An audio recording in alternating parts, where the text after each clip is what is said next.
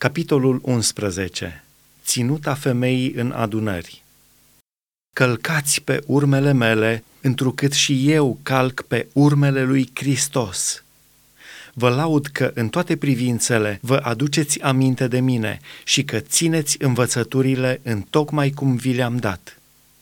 Dar vreau să știți că Hristos este capul oricărui bărbat, că bărbatul este capul femeii și că Dumnezeu este capul lui Hristos. Orice bărbat care se roagă sau prorocește cu capul acoperit își necinstește capul său. Din potrivă, orice femeie care se roagă sau prorocește cu capul dezvelit își necinstește capul ei, pentru că este ca una care ar fi rasă.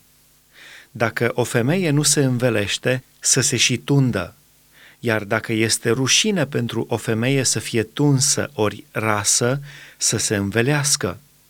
Bărbatul nu este dator să-și acopere capul, pentru că el este chipul și slava lui Dumnezeu, pe când femeia este slava bărbatului.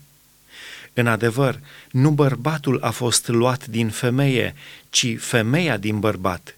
Și nu bărbatul a fost făcut pentru femeie, ci femeia pentru bărbat. De aceea, femeia, din pricina îngerilor, trebuie să aibă pe cap un semn al stăpânirii ei. Totuși, în Domnul, femeia nu este fără bărbat, nici bărbatul fără femeie. Căci dacă femeia este din bărbat, tot așa și bărbatul prin femeie și toate sunt de la Dumnezeu. Judecați voi singuri. Este cuvincios ca o femeie să se roage lui Dumnezeu dezvelită?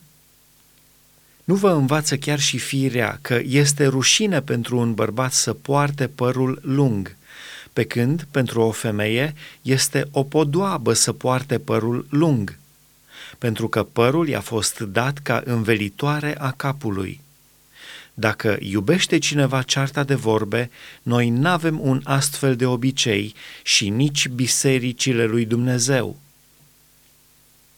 Despre cina Domnului Vă dau aceste învățături, dar nu vă laud, pentru că vă adunați la oaltă nu ca să vă faceți mai buni, ci ca să vă faceți mai răi. Mai întâi de toate, aud că atunci când veniți la adunare, între voi sunt dezbinări. Și în parte o cred, căci trebuie să fie și partide între voi ca să iasă la lumină cei găsiți buni. Când vă adunați dar în același loc, nu este cu putință să mâncați cina Domnului, fiindcă atunci când stați la masă, fiecare se grăbește să-și ia cina adusă de el, înaintea altuia, așa că unul este flămând, iar altul este beat. Ce, n-aveți case pentru ca să mâncați și să beți acolo? Sau disprețuiți biserica lui Dumnezeu și vreți să faceți de rușine pe cei ce n-au nimic? Ce să vă zic? Să vă laud? În privința aceasta nu vă laud, căci am primit de la Domnul ce v-am învățat, și anume că Domnul Isus, în noaptea în care a fost vândut, a luat o pâine și, după ce a mulțumit lui Dumnezeu, a frânt-o și a zis, Luați, mâncați, acesta este trupul meu care se frânge pentru voi. Să faceți lucrul acesta spre pomenirea mea. Tot astfel, după cină, a luat paharul și a zis, Acest pahar este legământul cel nou în sângele meu. Să faceți lucrul acesta spre pomenirea mea ori de câte ori veți bea din el. Pentru că ori de câte ori mâncați din pâinea aceasta și beți din paharul acesta, vestiți moartea Domnului până va veni El. De aceea, oricine mănâncă pâinea aceasta sau bea paharul Domnului în chip nevrednic, va fi vinovat de trupul și sângele Domnului fiecare să se cerceteze dar pe sine însuși și așa să mănânce din pâinea aceasta și să bea din paharul acesta, căci cine mănâncă și bea își mănâncă și bea o sânda lui însuși, dacă nu deosebește trupul Domnului. Din pricina aceasta sunt între voi mulți neputincioși și bolnavi și nu puțini dorm.